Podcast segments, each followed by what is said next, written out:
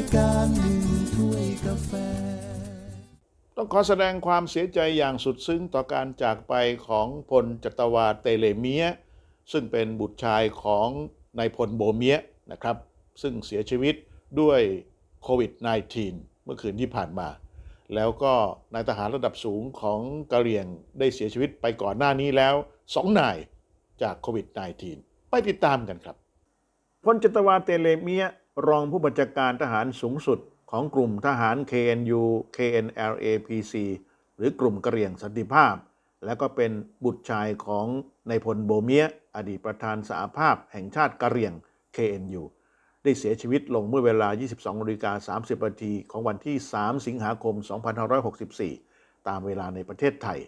หลังจากที่ป่วยด้วยโควิด -19 นานมาหลายวัน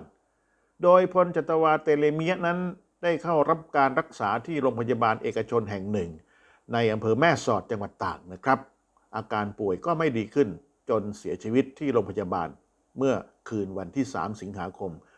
2564 ที่ผ่านมาพลจัตวาเตเลเมียอายุ 48 ปี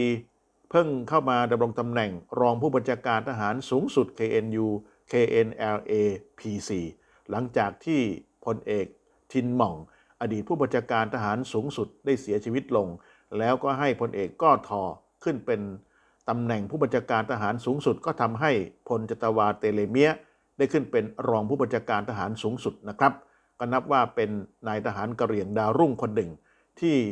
กำลังจะเป็นกำลังสำคัญของกะเหรี่ยงสันติภาพ KNU KNLAPC ขณะนี้โควิด -19 มีการระบาดในกลุ่มทหารกะเหรี่ยงทุกกลุ่มตามแนวชายแดนไทย ตั้งแต่นายทหารระดับสูงลงไปจนถึงพลทหาร โดยก่อนหน้านี้ก็มีนายทหารกระเรียงระดับสูงเสียชีวิตจากโควิด -19 แล้วถึง 2 คนนะครับ เมื่อวันที่ 21 กรกฎาคม 2564 พลเอกซอโมเช ผู้บัญชาการกองกำลังกระเรียงพุทธโกทูบลอหรือ DKBA KKO ได้เสียชีวิตจากโควิด -19 ที่โรงพยาบาลทหารมิงกะลันดง ในกรุงย่างกุ้ง หลังได้ เข้าไปรักษาตัวอยู่ระยะหนึ่งนะครับ และล่าสุดคือวันที่ 29 กรกฎาคม 2564 พันโทซอจอมิน หรือโบกะตง ผู้บัญชาการกองพันที่ 3 กองกำลังพิทักษ์ชายแดน BGF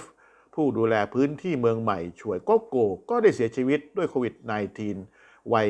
62 ปีครับรายการหนึ่งถ้วยกาแฟ